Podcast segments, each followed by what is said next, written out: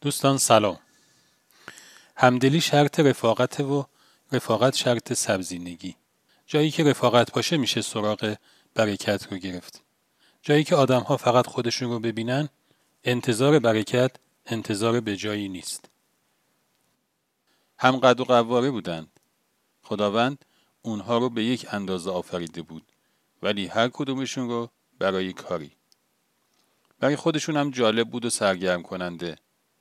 هر وقت که کنار هم می نشستند و به داستان زندگیشون فکر می کردند کلی حرف برای گفتن داشتند. با هم رفیق بودند و قرار بود همه چیزشون رو روی هم بریزند و یک کاری رو به نتیجه برسونند. درسته که هم قد و قواره بودند ولی خیلی هم با هم فرق داشتند. یکی سفید بود، یکی سیاه. یکی سفت بود، یکی نرم. یکی سبک بود، اون یکی سنگین. یکی ظاهرا توش هیچ خبری نبود. اون یکی توش هزار تا خبر بود. یکیشون هزاران سال عمر کرده بود و یکیشون شاید فقط چند روز. یکیشون در نگاه مردم اصل کاری بود و اون یکی نه. هرچند در واقع اینطوری نبود. خلاصش این که خیلی با هم فرق داشتن. ولی خب قبول کرده بودن که با هم رفاقت کنند و تا آخرش با هم باشن و وظیفهشون رو به آخر برسونن.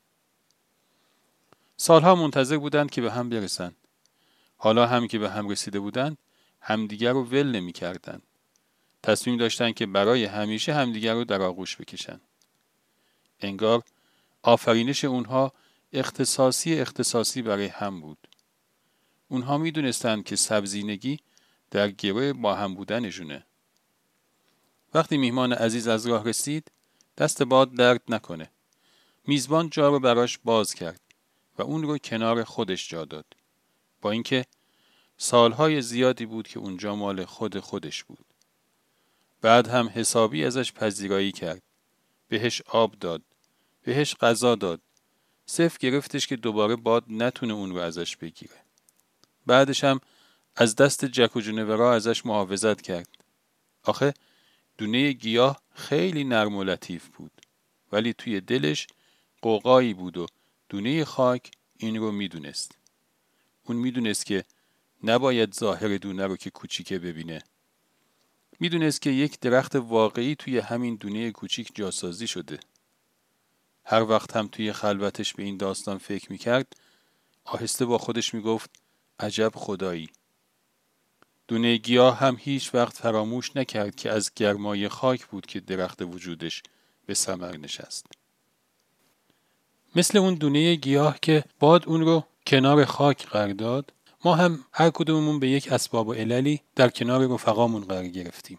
حالا یا در نقش اون دونه خاک سیاه و سخت و قدیمی و کم ارزش در نگاه مردم یا در نقش اون دونه گیاه سفید و توپر و تازه و با ارزش در نگاه مردم. فرقی نمی‌کنه.